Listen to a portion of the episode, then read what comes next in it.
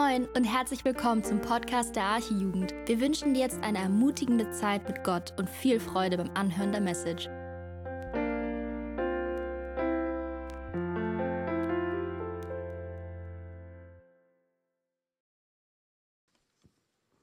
Äh, hallo, äh, ich lese heute den ähm, Bibeltext äh, aus Johannes 12, ähm, Vers 12 bis 19. Am nächsten Tag hörten die Menschen, die in großer Zahl zum Passafest gekommen waren, dass Jesus auf dem Weg nach Jerusalem war. Mit Palmzweigen in der Hand zogen sie zur Stadt hinaus, um ihn zu empfangen. Gepriesen sei Gott, riefen sie, gesegnet sei er, der im Namen des Herrn kommt, der König von Israel. Jesus ritt auf einem jungen Esel, den er hatte bekommen können. In der Schrift heißt es, du brauchst dich nicht zu fürchten, Volk von Zion. Dein König kommt, er reitet auf einem Eselsfohlen. Dieses Wort erfüllte sich damals, doch das verstanden die Jünger zunächst noch nicht. Später allerdings, als Jesus in seiner Herrlichkeit offenbart war, erinnerten sie sich daran, dass man ihn genauso empfangen hatte, wie es in der Schrift vorausgesagt war.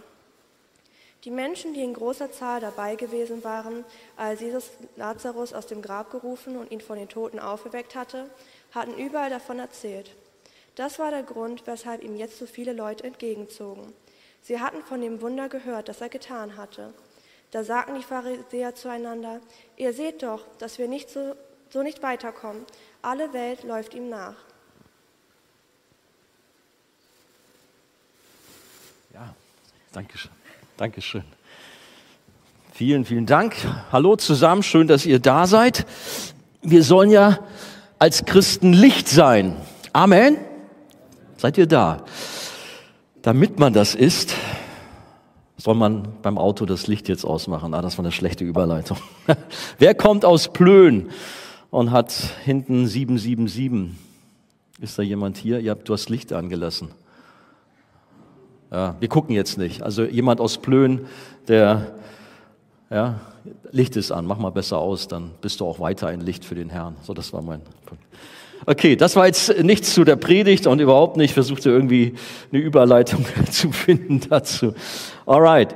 Ja, wir sind in unserer Johannes-Evangeliumsserie ähm, weiter drin und haben da heute ja, eigentlich eine bekannte Textstelle. Ich schätze mal, ihr alle habt diesen Abschnitt schon mal auf euch wirken lassen. Ist nichts Besonderes für euch. So der Einzug von Jesus nach Jerusalem äh, bevor es dann richtig losging, auch Stichwort Kreuzigung. Ich habe das Ganze überschrieben mit einer vielleicht eher ungewöhnlichen Überschrift, eine Parade für König Jesus. Eine Parade für König Jesus.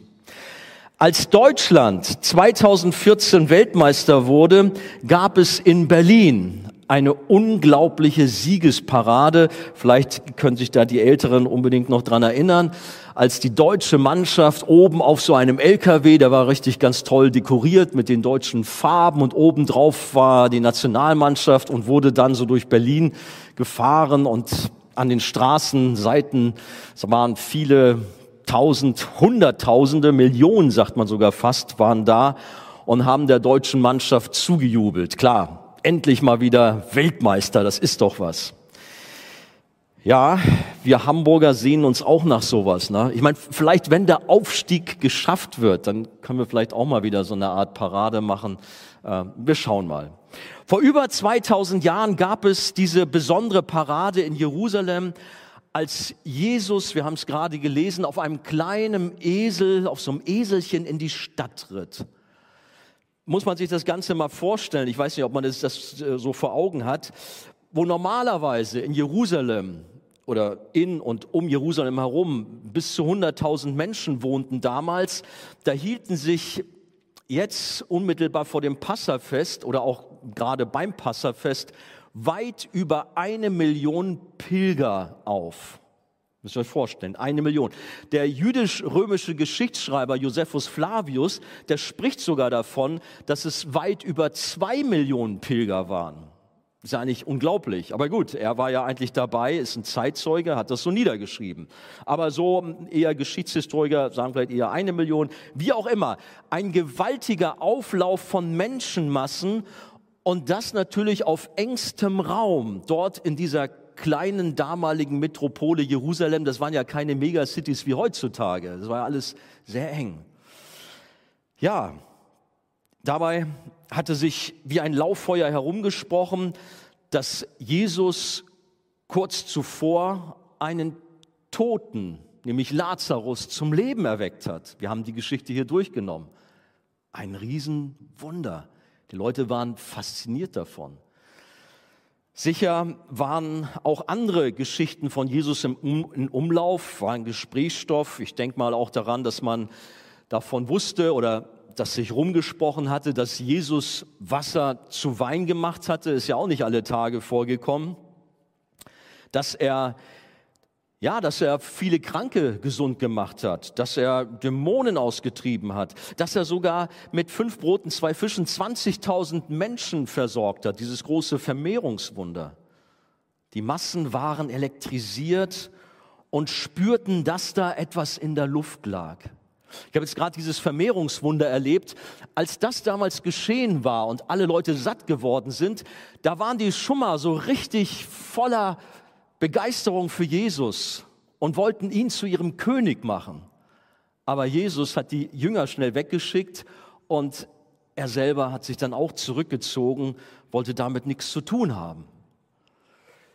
Hier ist es anders. Jetzt war die Zeit gekommen und Jesus trat ganz bewusst an die Öffentlichkeit. Kein Versteckspielen mehr nicht irgendwo, ja, nicht auffallen oder irgendwie so, sondern er suchte ganz bewusst die Öffentlichkeit. Ich weiß nicht, ihr habt sicherlich auch eine ganze Reihe von Jesus-Filmen auf euch wirken lassen oder manche Kinderbücher, Kinderbibeln gesehen von den Zeichnungen her. Da kennt man diese Szene, dass Jesus auf so einem kleinen Eselchen reitend und um ihn herum sind so ein paar Menschen mit so Palmenzweigen, Hu und so, ne? Aber kennt ihr diese Bilder? Es sind wirklich nicht viele Menschen, es ist irgendwie überschaubar. Nur das entspricht mit Sicherheit nicht der Tatsache. Denn wenn ich gerade sagte, dass in Jerusalem und Umgebung zum Passafest mindestens eine Million Menschen sich aufgehalten haben und dass Jesus jetzt das Thema war in der Stadt, dann waren da nicht ein paar hundert Leute, dann waren da Tausende und Zehntausend von, von Menschen auf den Straßen, um Jesus zu sehen. Die Straße von Bethanien nach Jerusalem rein war erfüllt von Menschen, die voller Spannung waren. Wo ist dieser Wundertäter? Wo ist dieser Mann? Sprechgesang und Jubelschreie erfüllten sicherlich die Luft und ja, ganz Jerusalem war irgendwo in Aufregung. Und in dieser Euphorie und aufgeheizten Stimmung, da breiteten die Menschen sogar ihre Kleider vor Jesus auf dem Weg aus, wie wir es gelesen haben. Dem König, der nach Jerusalem einzog, einen roten Teppich ausrollen zu seiner Thronbesteigung. So ging es in ihnen vor. Aber lasst uns doch mal diese, ja, wie ich sie mal genannt habe, Parade und auch deren äh, Teilnehmer etwas näher anschauen. Ich habe bekannterweise, wie ich das immer so mache, in der Regel drei Punkte mitgebracht. Punkt eins, eine Parade der Oberflächlichkeit. Punkt zwei, eine Parade der Heuchelei. Und Punkt drei, eine Parade des Sieges. Parade der Oberflächlichkeit. Wir befinden uns hier fünf Tage vor der Kreuzigung. Jesus war im Haus des vom Tod auferweckten Lazarus, von dessen Schwester Maria mit kostbarem Nadenöl vor seinen bevorstehenden Opfertod am Kreuz gesalbt worden. Wir haben das von Bernd gehört.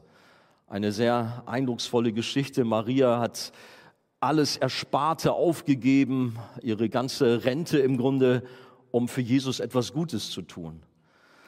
Und nun ging er, der Herr Jesus, unter der Begleitung seiner Freunde, seiner Jünger von Bethanien aus nach Jerusalem. Und währenddessen, wie wir das gelesen haben, bereiteten die Menschenmassen mit Palmzweigen sich auf die Ankunft von Jesus vor. Nochmal in unserem Abschnitt Johannes 12, die Verse 12 bis 13. Am nächsten Tag hörten die Menschen, die in großer Zahl, da haben wir es auch nochmal, in großer Zahl zum Passafest gekommen waren, dass Jesus auf dem Weg nach Jerusalem war. Und dann heißt es, mit Palmzweigen in der Hand zogen sie zur Stadt hinaus, um ihn zu empfangen.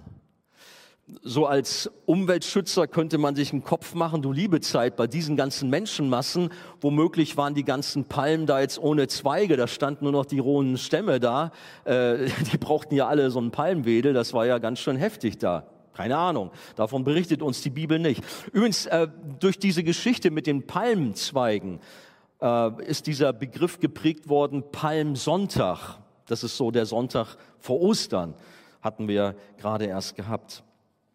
Dieses Palmschwenken kann man vielleicht mit Menschen vergleichen, die äh, Fähnchen, die so Flaggen schwenken. Wenn zum Beispiel ein berühmter Staatsgast nach Deutschland kommt. Ich weiß nicht, war nicht gerade letztens hier der äh, Charles hier von, von England hier irgendwie bei uns zu Besuch? In Hamburg sogar, ne? oder wie war das? Ja, doch, klar. Ich weiß gar nicht, hat man da auch Fähnchen vielleicht, ne? So macht man das ja normalerweise, dass man also die hohen Würdenträger anderer Staaten entsprechend empfängt und dann mit Fahnen wedelt. Ich kann mich dran erinnern, auch wieder Fußball-Weltmeisterschaft 2006. Da war es ja so in unserem Land, dass man an jedem Auto nicht nur eine Flagge dran hatte, sondern manchmal auch gleich zwei, drei. Und man selber sah auch in Schwarz-Rot-Gold äh, aus und eigentlich war alles in Fahnen getaucht. Ich habe selber auch mitgemacht. Und weil es so viel Spaß gemacht hat, wir hatten damals so ein Van mit einem riesengroßen Schiebedach. Joel, wo ist er? Egal. Der kann sich dran erinnern und seine Freunde und wir als Family hatten halt dann Spaß. Wir haben eine riesengroße Deutschlandfahne geholt und sind mit unserem Van durch Hamburg gefahren, um entsprechend Stimmung zu machen. Nicht für Jesus, sondern für Deutschland. Ja, so war das damals. Aber gut, hier in unserer Geschichte gab es keine Fähnchen für Israel oder so, sondern sie hatten diese, diese Palmenzweige. Ein Symbol der Anbetung da gibt es zum Beispiel in Offenbarung Kapitel äh, 7, Verse 9 bis äh, 10 von dem Johannes so eine Vision, dass eine unzählbare Schar vor dem Thron Gottes steht, in weißen Kleidern angetan und sie haben auch Palmzweige in der Hand. Da finden wir dieses wieder. Klingt doch alles gut. Eine Parade für König Jesus und die Leute sind ganz aufgeregt, Menschenmassen, Zehntausende kommen zusammen und beten den König an. Andi, warum hast du das mit dem ersten Punkt genannt? Eine oberflächliche Parade oder eine Parade der Oberflächlichkeit. Warum? Was soll das? Nun ja, die Palmzweige hatten noch eine zweite Symbolik für die Juden und waren deshalb sogar auf ihren Münzen abgebildet. Es war ein Symbol für die politische Erlösung. Und Jesus war für die Menschen damals, ja, tatsächlich war er der Messias, der König, der gesalbte Christus, der in Jerusalem einzog, um ihnen doch Erlösung zu bringen. Aber von was sollte er Erlösung bringen? Was war ihr Denken? Er sollte sie befreien von den verhassten Römern. Sie sollte aus dem Land werfen und er sollte doch Israel zu alter Blüte zurückbringen. Wie damals unter König David. Das waren doch Zeiten. Und so war es eigentlich Nationalismus, der hier vorherrschte. Ja, so nach dem Motto Israel first. Das war das Motto. Die jüdische Bevölkerung hatte eine politische Rettung vor Augen. Aber das wahre Anliegen von Jesus, das kannten sie gar nicht. Da hatten sie keinen blassen Schimmer von. Für sie war es eher eine Art Militärparade, die politische Ziele ausdrückte, auch wenn Jesus jetzt hier nur alleine auf so einem Esel einritt und ein paar Jünger dabei waren. Von Truppen weit und breit keine Spur. Aber die Menschen strömten zusammen und wollten den kommenden König begrüßen. Zunächst einmal war allerdings der Grund noch ein anderer. Sie wollten einfach nur mal den Wunderdoktor sehen, der einen Toten zum Leben auferweckte, den Propheten, von dem man so viel hörte und der unglaubliche Dinge vollbracht hatte. Wir haben den Text gelesen, noch einmal die Verse 18 bis 19. Die Menschen, die in großer Zahl dabei gewesen waren, als Jesus Lazarus aus dem Grab gerufen und ihn von den Toten auferweckt hatte, hatten überall davon erzählt. Und da heißt es in Vers 18, das war der Grund, weshalb ihm jetzt so viele Leute entgegenzogen. Sie hatten von dem Wunder gehört, das er getan hatte. Die waren echt hin und futsch. Und die Pharisäer, die haben das natürlich alles mitgekriegt, die sagten zueinander, ihr seht doch, dass wir so nicht weiterkommen. Alle Welt läuft ihm nach. Also selbst die Erzfeinde von Jesus, die Pharisäer, auch die Schriftgelehrten, die mussten zugeben, dass Jesus die Menschenmassen in Jerusalem bewegte. Jerusalem war ein einziges Meer von Menschen, die Jesus zujubelten. Sie konnten es nicht fassen. Heute würde man diese Parade in den Top-Nachrichten bringen. RTL News, RTL Aktuell, Tagesschau, keine Ahnung, irgendwelche Live-Ticker, eure Handys würden vibrieren, gerade kommen die neuesten Neuigkeiten rein. Jesus nähert sich jetzt dem Abschnitt und den Abschnitt, weil ja alle live dabei waren. Eine riesengroße Aufregung war in Jerusalem. Reporter, Medienvertreter aus aller Welt, die würden sich heute hektisch in Stellung bringen, um die besten Bilder vom Einzug von Jesus zu ergattern. Sie kamen zusammen und behandelten Jesus wie einen Rockstar. Er war der kommende König, den sie doch jetzt ja, freudig erwarteten. Ja, und so erzählten sie ganz aufgeregt von dem Rabbiner aus Nazareth und mit ihm sollte doch eine neue goldene Zeit anbrechen. Aber eigentlich wussten sie gar nicht, wer dieser Jesus wirklich ist und was sein Anliegen war. Für seine Botschaft, für sein Evangelium, für, die Botschaft vom Reich Gottes, da waren sie taub und blind. Und heute, ihr lieben Leute, ist es eigentlich ganz genauso. Man redet von Jesus, wir haben auch jetzt diesen Film Chosen überall und der macht auch die Runde. Aber wenn du mit Menschen auch tiefergehend ins Gespräch kommst, ja, Jesus war so ein guter Mann, so eine historische Persönlichkeit, aber so wirklich, was Jesus getan hat, dass er der Sohn Gottes ist, der Retter der Welt. Irgendwie, das haben die Menschen dann doch nicht so drauf. Da sind zwar viele Jesus-Fans, aber wenig echte Nachfolger. Ich habe bei dem Text gerungen und überlegt, Mensch, was ist so die Anwendung für uns? Wie, wie kannst du die Archejugend da herausfordern, dass Jesus da in Jerusalem reinmarschiert? Aber gut, indem man so ein bisschen guckt, wie sind die Teilnehmer drauf? Und ich sagte ja, da sehe ich schon auch etwas Oberflächlichkeit, weil sie eben gar nicht wissen, wofür steht Jesus eigentlich gar nicht. So meine Frage auch an dich heute Abend, warum gehst du in die Kirche? Warum hältst du dich zu Jesus? Weil du bei ihm gute Gefühle hast? Oder dir das irgendwie eine Sicherheit bringt, wenn du weißt, okay, ich habe Jesus irgendwo in meinem Leben, ja, im Hintergrund vielleicht so ganz vorne an ist er nicht, aber ich habe ihn schon dabei. Er ist bei dir vielleicht wie so eine Art Lebensversicherung. Oder Autofahrer kennen das vielleicht, sie sind gut beraten, wenn sie eine Mitgliedschaft beim ADAC haben. Und wenn sie da mal irgendwo stecken bleiben, dann können sie ja diese sogenannten gelben Engel rufen.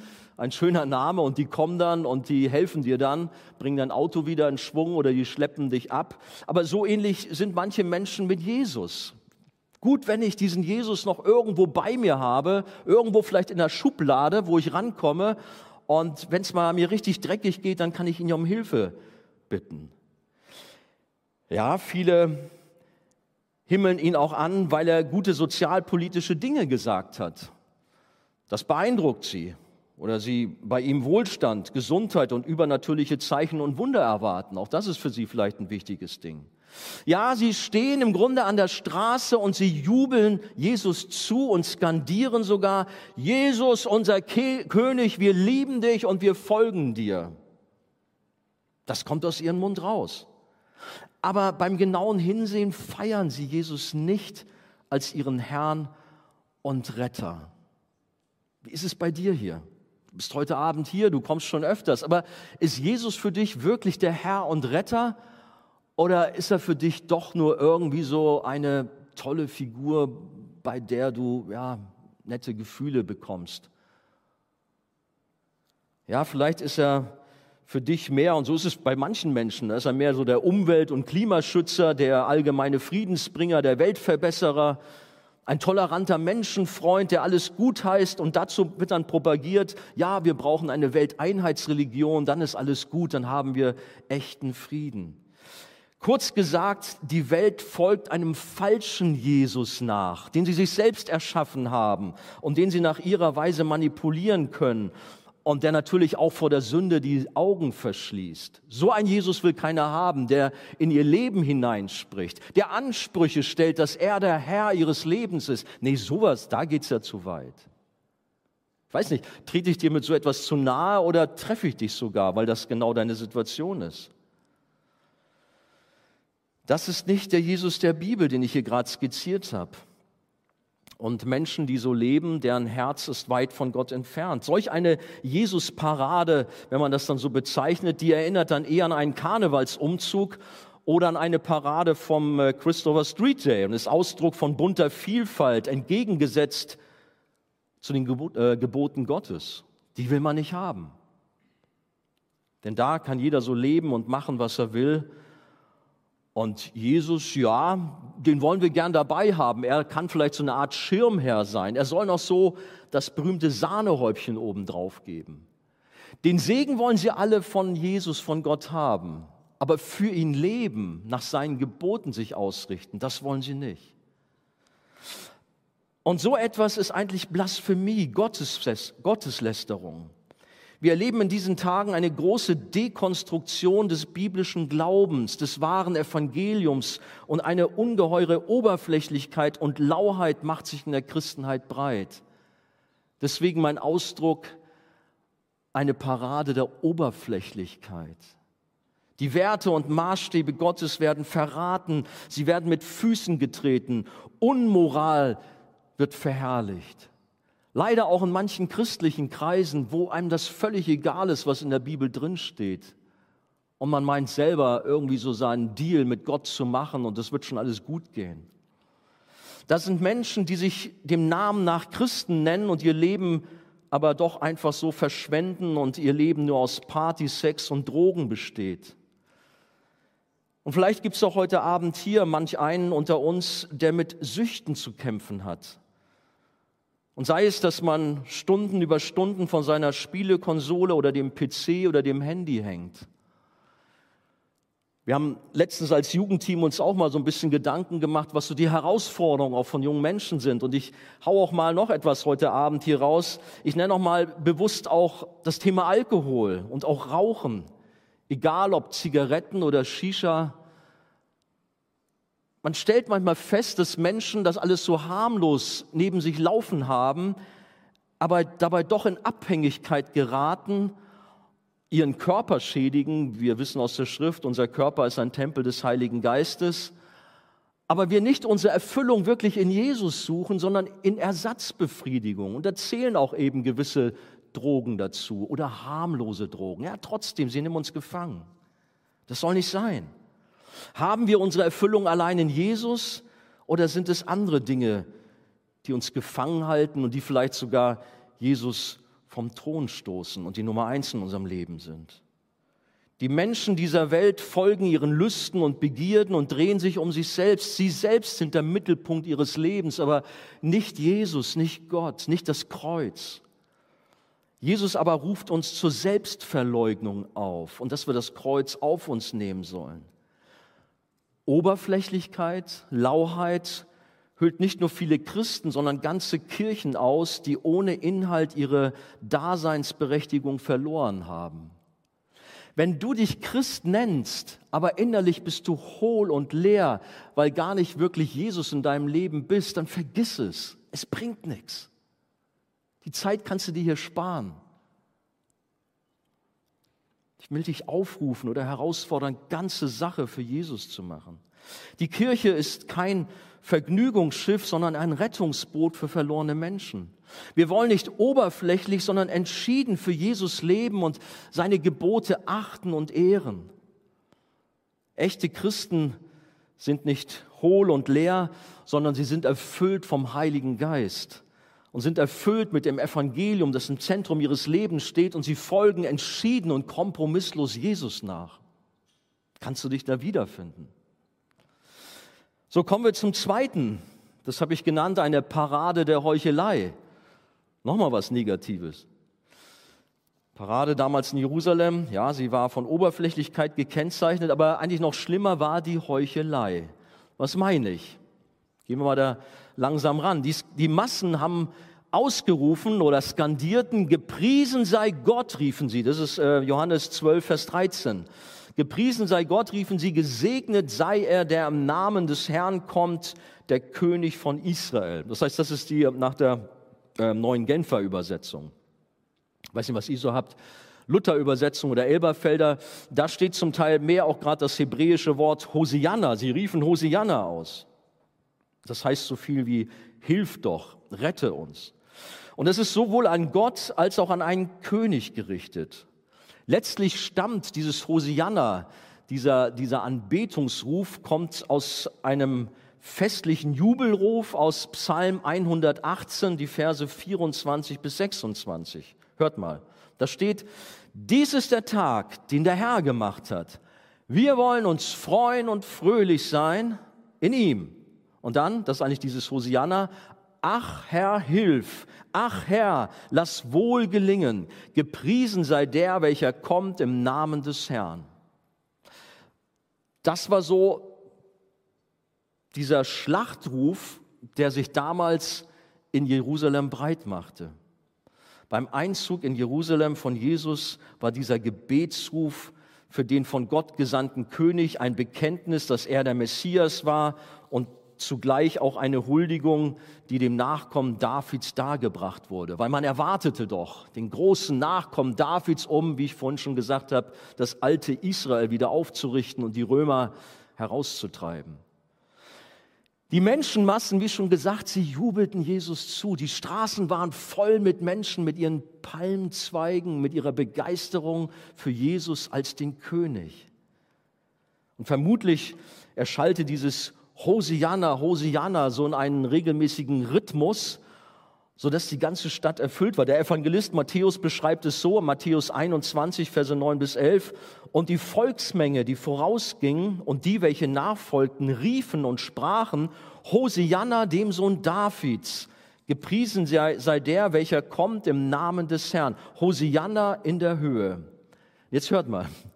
Und als er in Jerusalem einzog, also Jesus, da kam die ganze Stadt in Bewegung. Die ganze Stadt Jerusalem. Ich habe vorhin gesagt, ihr habt es noch im Kopf, eine Million Menschen, die ganze Stadt kam in Bewegung oder andere Übersetzungen sagen, oder erregte beziehungsweise erbebte die Stadt. Ich wohne ja hier, wer das nicht weiß, ganz nah am Fußballstadion. Ich brauche gar nicht mal das Radio oder den Fernseher anmachen oder so ich brauche eigentlich gar nicht die Türen, Fenster aufmachen. Ich höre das. Wenn ein Tor fällt, dann beben bei uns die Fensterscheiben. Wenn der HSV richtig gut drauf ist und wenn ja, die Stimmung gut ist. Aber damals muss das so stark gewesen sein, diese Hosianna-Rufe, diese Jubelrufe zu König Jesus, dass die ganze Stadt Jerusalem in Feuer, in Feier war. Wahnsinn. Muss richtig was abgegangen sein. Und ganz sicher meinten es auch viele der Menschen ehrlich und aufrichtig, aber für die Masse war es doch nur eine hohle Phrase, denn die gleichen Menschen, die hier noch enthusiastisch Hosianna riefen, die haben fünf Tage später was gerufen? Kreuzige ihn, kreuzige ihn. Gerade waren sie noch an der Straße gestanden. Hosianna, dir, König Jesus. Jo, du sollst unser König sein und fünf Tage später ans Kreuz mit ihm. Mit diesem wollen wir nichts zu tun haben. Pilatus, kreuzige ihn. Wenn du das nicht tust, dann werden wir das beim Kaiser petzen. Vielleicht kennt ihr diese Textpassagen. Ja, wie kam es dazu? Der römische Statthalter, Prokurator Pilatus, der bot nach der Sitte beim Passafest an, einen Gefangenen freizulassen. Jesus war ja mittlerweile gefangen genommen worden. Und die Frau von Pilatus war schon ganz unruhig, hatte einen Traum und hat gesagt, ey, das kannst nicht machen, du musst diesen Mann freilassen. Ich habe einen ganz schrecklichen Traum gehabt.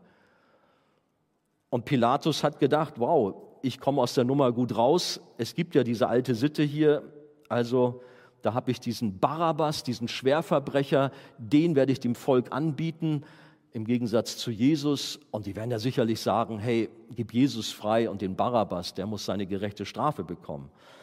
Aber wir wissen, was passiert ist, als er fragte, wollt ihr Jesus, der nichts getan hat und ich keine Schuld an ihm finde, frei haben oder den Terroristen und Schwerverbrecher Barabbas?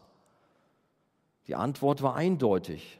Sicher auch, weil die geistliche Elite das Volk aufgewiegelt hatten.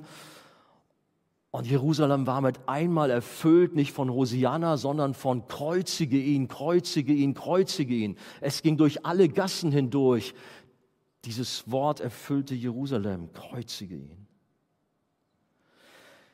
Wie kann es angehen, dass die Stimmung so schnell innerhalb von wenigen Tagen umschlägt. Ich denke, wir alle haben das schon mal irgendwo erlebt. Wenn du, weiß nicht, wie es dir geht, denk an deine Situation in deiner Schulklasse, an der Uni, im Arbeitsleben vielleicht. Ich kann mich daran erinnern. Nun muss ich dazu sagen, ich bin ja jetzt Pastor. Es war also jetzt nicht, dass nicht einer auf die Idee kommt, oha, Andi, was hast du denn in der Arche für komische Sachen erlebt? Nein, es war nicht hier in der Arche als Pastor, es war vorher, als ich Finanzbeamter war. Ich war Leiter einer kleinen Verwaltungseinheit, hatte glücklichen Urlaub gemacht.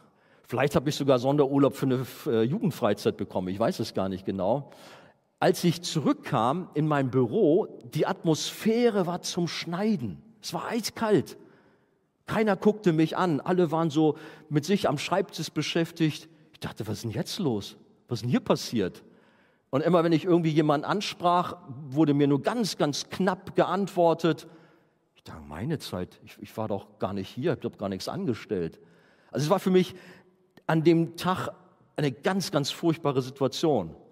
Und erst so zum Abend hin habe ich dann so langsam rausgekriegt, weil ich das dann irgendwo Leuten aus der Nase gepult habe, dass während meiner Abwesenheit eine Frau, die meinen Posten haben wollte, ganze Arbeit geleistet hat und mich dermaßen schlecht gemacht hat. Gut, bei mir hat man nicht vorher Hosianna gerufen und jetzt nicht kreuzige ihn, aber eine, eine, eine ja, totale Veränderung der ganzen Situation will nur sagen, also man kann das auch so erleben, obwohl man natürlich unsere Situation nicht mit der von Jesus vergleichen kann. Aber manchmal geht das ganz schnell, dass sich Situationen verändern können. Gerade noch Best Friends und dann bekommt man plötzlich nur die kalte Schulter zu sehen. Schlimm, ist tragisch, wie schnell Menschen ihre Meinung wechseln, je nachdem, wie der Wind steht und was gerade angesagt ist. Wir wollen dabei sein. Wir wollen in sein. Und das ist manchmal auch so die Tragik in der Schule, an der Uni, am Arbeitsplatz, in unserem Bekenntnis für Jesus, für das Kreuz, dass wir dann einknicken, dass wir dann eher äh, mit der Masse mitheulen und uns gegen Jesus stellen. Ja, wir machen es vielleicht nicht so, so drastisch, so ganz so doll, aber verdeckt dann doch und wir verleugnen dann doch Jesus. Wir werden zu Heuchlern. Schlimm manchmal. Dabei, um dabei zu sein, schwimmt man mit dem Mainstream mit und plappert dessen Parolen nach. Damals, sie feierten und huldigten Jesus mit frommen Sprüchen, aber es war nichts dahinter, denn die gleichen Lippen, die den Lobpreis hervorgebracht hatten, verfluchten jetzt Jesus und stellten sich gegen ihn. Es waren Heuchler, die Jesus in den Rücken fielen. Ja, das würde uns doch nicht passieren, niemals, oder? Wir sind doch straighte, klare Jesus-Nachfolger. Niemals würde uns das passieren. Leider geht es uns so oft genau wie Petrus, der Jesus überschwänglich und selbstbewusst die Treue gelobte und wenig später nach der Verhaftung von Jesus dort am Feuer am Hof des Hohenpriesters Jesus unter Eid und Ver Verwünschung aus Angst verleugnete, sich lossagte und dann krähte der Hahn haben die Geschichte von Julian letztens gehört, wie Jesus es vorausgesagt hatte. Und Jesus schaute den Petrus an und er brach zusammen und wurde sich seiner Schuld bewusst und kehrte Gott sei Dank um von seinem falschen Weg. Aber wie oft sind wir in der Schule, in der Uni oder am Arbeitsplatz auch eingeknickt und haben Jesus verleugnet, wie ich gerade schon sagte, anstatt ihn zu bekennen. Das ist mir sehr ernst, Leute. Am Samstag und Sonntag, da rufen wir aus Leibeskräften, Hosianna, Jesus, wir lieben dich, wir singen im Lobpreis, wir heben unsere Hände, wir feiern ihn in unseren Gottesdiensten, wir sind volle brennende Christen. Und dann in der Woche, da sagt unser Verhalten nur noch, kreuzige ihn, kreuzige ihn. Wir wollen von Jesus nichts wissen, wir wollen ja nicht anecken und wir machen dann auch so unser Ding mit den Leuten. Ja, Menschen können nette Worte für Jesus finden und da ist vielleicht auch ein gewisser Respekt aufgrund der Tradition, aber das Herz ist letztlich kalt. Hören wir, was der Prophet Jesaja dazu sagt. Jesaja 29, Vers 13. Weiter spricht der Herr, weil sich dieses Volk mit seinem Mund mir naht und mich mit seinen Lippen ehrt, während es doch sein Herz fern von mir hält und ihre Furcht von, vor mir nur angele angelerntes Menschengebot ist.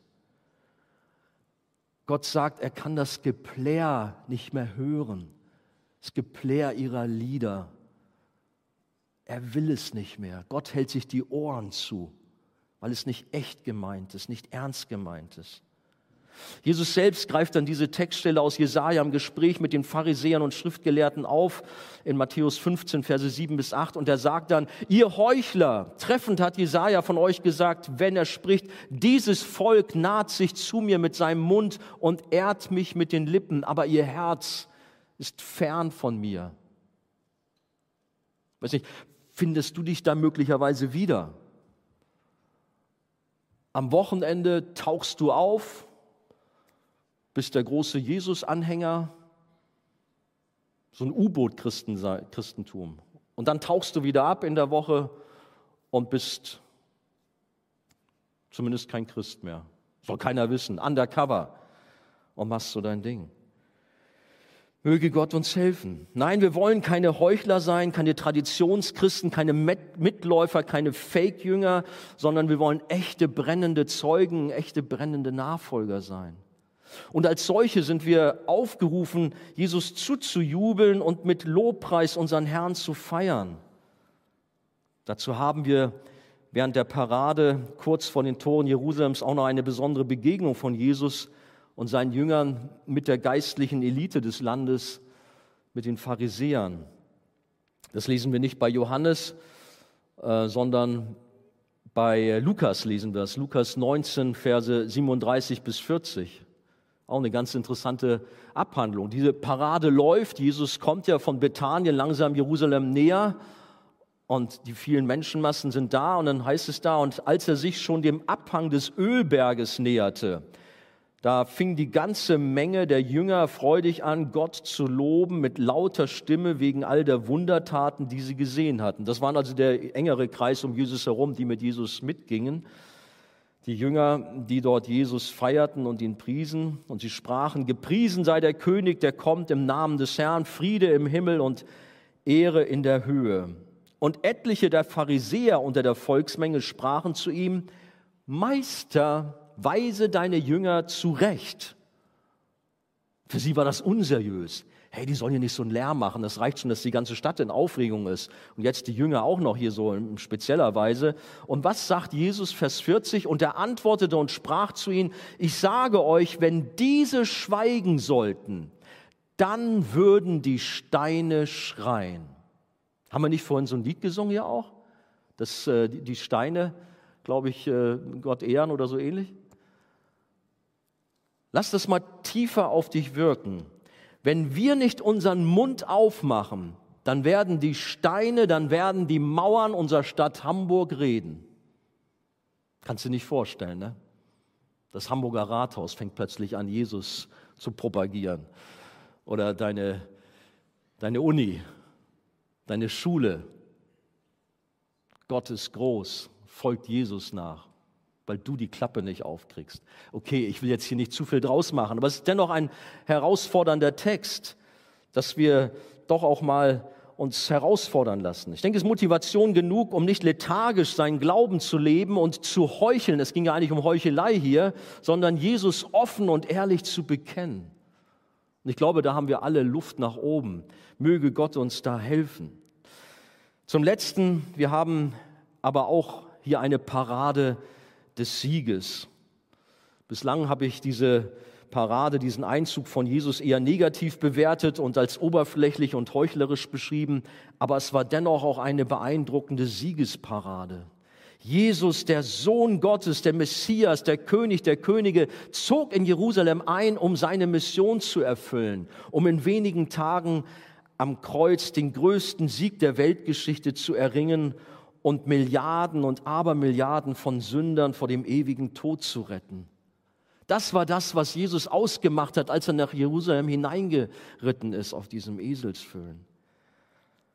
Jesus ist ein echter König, aber er ist so ganz anders als die Regenten dieser Welt. Und interessant, die Jünger, die begriffen das erst im Nachhinein, sagt hier unser Text. Irgendwie, ja, so typisch Jünger. Sie haben so viel miterlebt, aber so richtig Durchblick hatten sie dann doch nicht. Ähm, ja, sie haben die Tragweite dieses Tages erst später bekannt und erkannten, dass da eine große göttliche Prophetie in Erfüllung gegangen ist. Nämlich welche? Das, oder lesen wir erstmal nochmal aus äh, Johannes 12, die 14, äh, Verse 14 bis 16. Jesus ritt auf einem jungen Esel, den er hatte bekommen können. In der Schrift heißt es, du brauchst dich nicht zu fürchten, Volk von Zion, dein König kommt, er reitet auf einem Eselsfohlen. Und hier dieser Text jetzt, der das, was ich gerade von den Jüngern sagte, nochmal beschreibt. Dieses Wort erfüllte sich damals, doch das verstanden die Jünger zunächst noch nicht. Später allerdings, als Jesus in seiner Herrlichkeit offenbart war, da erinnerten sie sich daran, dass man ihn genauso empfangen hatte, wie es in der Schrift vorausgesagt war. Und das war tatsächlich von dem Propheten Zacharia über 400 Jahre zuvor genau so beschrieben worden, exakt so. Sacharja Kapitel 9, Verse 9 bis 10. Er hat nämlich geschrieben oder gesagt, frohlocke sehr, du Tochter Zion, jauchze, du Tochter Jerusalem, sieh, dein König kommt zu dir. Ein Gerechter und ein Retter ist er, demütig und reitend auf einem Esel, und zwar auf einem Füllen, einem Jungen der Eselin. Und ich werde die Streitwagen aus Ephraim ausrotten und die Pferde aus Jerusalem, und der Kriegsbogen soll zerbrochen werden, und er wird den Völkern Völkern Frieden gebieten und seine Herrschaft wird reichen von einem Meer zum anderen, vom Strom bis an die Enden der Erde. Das war die Prophetie des Sacharja, die dort beim Einzug von, äh, von Jesus in Jerusalem in Erfüllung ging. Jesus ist der siegreiche Herr. Er ist derjenige, der für Gerechtigkeit sorgt. Nicht nur damals war so viel Ungerechtigkeit, auch heute erleben wir das. Die Menschen suchen nach der Wahrheit, sie suchen nach Gerechtigkeit und Jesus ist der, der sie uns bringt. Menschen folgen Jesus nach, sie sind treu, teilweise bis zum Tod sind Märtyrer. Aber Jesus sagt, glückselig sind die um der Gerechtigkeit willen verfolgt werden, denn ihrer ist das Reich der Himmel. König Jesus ist gerecht und er kämpft gegen das Unrecht und wird die Werke des Bösen beseitigen. Der kommende König ist der Retter seines Volkes. Er ist unser König, die wir zu Jesus gehören. Jesus heißt Gott rettet. Sein Name ist seine Mission. Die Despoten dieser Welt damals wie auch heute, wir brauchen gar nicht mal nur zu Putin gucken, der in aller Munde sicherlich, ist aufgrund des Krieges mit der Ukraine. Aber überall auf der Welt, im Kleinen und im Großen, finden wir Herrscher, Despoten, die nur ihre Macht missbrauchen, herrschen, Menschen unterdrücken, kaputt machen, mit eisernem Zepter einfach ihre Ziele durchdrücken wollen. Aber das König Jesus, der als Erlöser, der als der Retter auf diese Welt kam und der so viel anders ist, ein ganz anderer König, voller Liebe, voller Erbarmen, voller Gnade. Petrus sagt bei einer Verhandlung vor der höchsten jüdischen Gerichtsbarkeit über Jesus, und es ist in keinem anderen das Heil, denn es ist kein anderer Name unter dem Himmel den Menschen gegeben, in dem wir gerettet werden sollen. Jesus ist der Name über alle Namen. Er ist der Retter. Ich bin mal durch Zufall auf ein Video auf YouTube gestoßen. Da haben sich, weiß nicht, 10.000 koptische Christen äh, in einer Schlucht versammelt, haben einen riesen Gottesdienst abgehalten. Müsst ihr mal selber nach googeln. Ich habe, ja, George war dabei. Er kommt ja aus Ägypten. Wir haben beide geweint. Sie haben Loblieder gesungen, so in ihrer ägyptisch-arabischen Weise. Aber dann war auch so ein, eine besondere Phase von einigen Minuten, wo diese riesengroße Menschenmenge immer nur Jesus, Jesus, Jesus gerufen haben. Jeshua, Jeshua, Jeshua. Hat mich sehr berührt. Wir haben keinen anderen Namen unter dem Himmel, unter dem wir gerettet werden, als alleine den Namen Jesus. Jesus, der Retter, kam nach Jerusalem damals. Aber Jesus ist auch der, auf den wir warten als den wiederkommenden Herrn und König. Dieser Sacharja-Text ist ja eigentlich eine Weihnachtsbotschaft oder ein Adventstext. Ja, wir warten auf ihn und wir freuen uns dann ganz sehnsüchtig, ihm zu begegnen. Der einziehende König Jesus ist so anders als die Machthaber dieser Welt. Wir haben schon einige Geschichten im Johannesevangelium betrachtet, werden noch viele andere äh, näher unter die Lupe nehmen und wir sehen, wie König Jesus ist und wir kennen ihn alle. Er ist ein liebevoller König, der sich um sein Volk kümmert. Er trocknet unsere Tränen, er trägt uns, wie ein Hirte seine Lämmer trägt. Er weiß um deine Problematik, in der du dich gerade jetzt befindest. Vertraue ihm. Komm damit zu König Jesus, auch heute Abend. Schlepp es nicht wieder mit dir nach Hause, sondern komm im Vertrauen zu ihm an das Kreuz und leg deine Lasten ab. Ja, König Jesus kam genauso wie zuvor prophetisch angekündigt worden war, auf so einem kleinen Eselsfohlen eingeritten. Markus Kapitel 11, Verse 1 bis 7, da steht so ein bisschen näher, wie das geschehen ist, wie die Jünger das organisiert haben. Darum geht's jetzt gar nicht, sondern die Frage ist eigentlich, warum hat sich Jesus so einen Esel ausgesucht? Und dann auch so einen kleinen, so einen Eselsfüllen. Was soll das? Wenn er schon als König kommt, um als Messias in die Öffentlichkeit zu treten, Herr Jesus, dann brauchst du ein edles weißes Schlachtross. Könige kommen doch in großen schwarzen Luxuslimousinen, aber nicht auf so einem Cityroller. Hey, überlegt mal. Hey, das passt nicht. Doch, das passt. Jesus hat ganz bewusst das Fohlen eines Esels gewählt als symbolisches Zeichen seiner Sanftmut und Demut und überhaupt seines Königstums, das so völlig anders ist als die Reiche dieser Welt. Hier ist Prunk und Glamour und es wird geprotzt und sich bestmöglich dargestellt. Aber Jesus hat es nicht nötig, mit Äußerlichkeiten aufzutrumpfen und anzugeben. Er kam in einer Futterkrippe im Stall in Bethlehem zur Welt und nicht in einem Palast in Rom. Und genauso war auch sein Einmarsch in Jerusalem voller Bescheidenheit, exakt wie von dem Propheten Sacharja vorausgesagt. Paulus erinnert an diesen sanftmütigen König.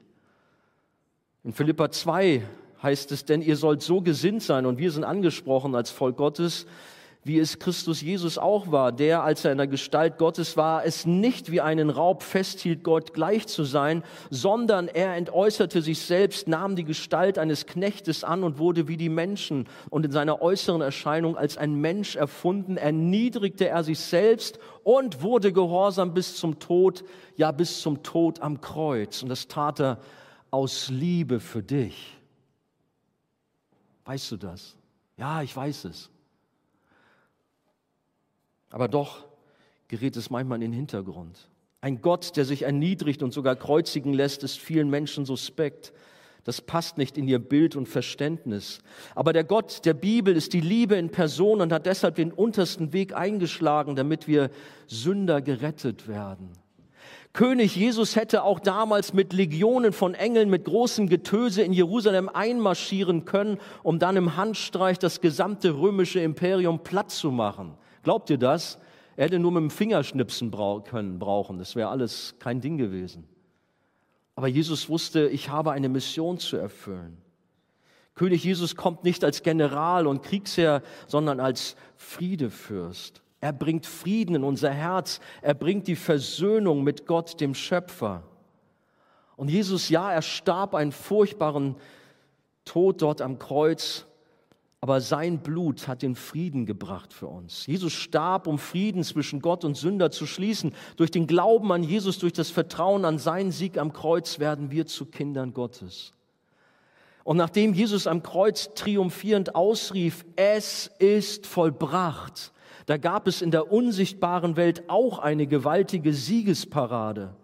Wir lesen in Kolosser 2 Vers, 5, äh, 2, Vers 15, und die gottfeindlichen Mächte und Gewalten hat er, nämlich Jesus, entwaffnet und ihre Ohnmacht vor aller Welt zur Schau gestellt.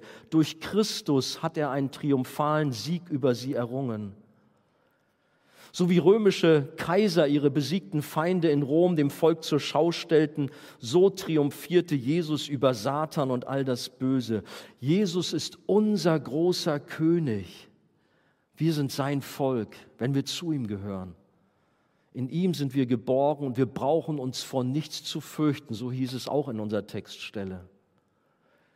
Zum Schluss, stell dir vor, Jesus will in Hamburg einziehen.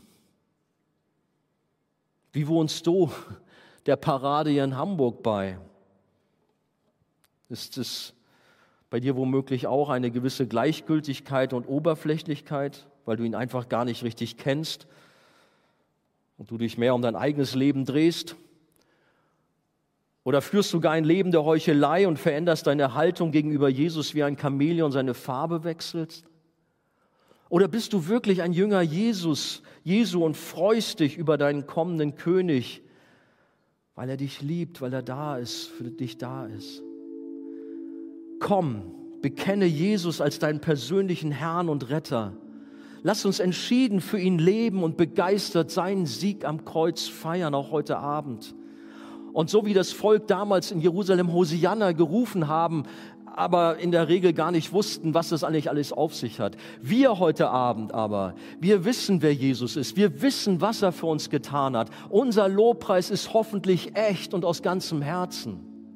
Ich möchte euch zurufen, kommt, steht doch auf und lasst uns eine Zeit des Lobpreises haben, der Anbetung, wo wir wirklich auch einfach wegschauen von irgendwelchen Nebensächlichkeiten und uns voll auf unseren König fokussieren und ihm alle Ehre geben. Lasst uns ihm im Lobpreis begegnen. Ich bete vielleicht noch, Herr, ich danke dir, dass du unser König bist. Ein König, der so völlig anders ist wie die Regenten dieser Welt. Aber Herr, welche Gnade, dass wir zu deinem Volk gehören dürfen. Dass du uns als aus Gnade zu dir genommen hast, Herr, dass du unser Leben neu gemacht hast, dass unsere Schuld vergeben ist. Herr, wir danken dir von ganzem Herzen dafür. Und ja, Herr, wir wollen nicht oberflächlich, nicht lau leben, sondern wir wollen ganze Sache machen und voll für dich da sein. Wir wollen in keiner Weise heucheln und auch gerade in der Woche uns von dir abkehren, sondern wollen ja kompromisslos und brennend für dich sein, Herr. Bitte hilf du mir, hilf du uns als dein Volk. Jesus, wir danken dir für dein kostbares Werk am Kreuz, Herr. Wir danken dir, dass du alles für uns gegeben hast. Und Herr, so wollen wir dich jetzt loben und wollen dich preisen. Dich, unseren Herrn und Retter. Alle Ehre dir. Amen.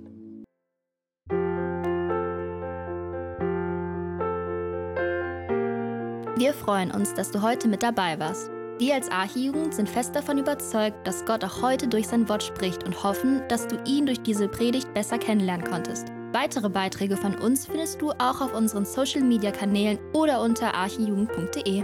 Bis dann, tschüss!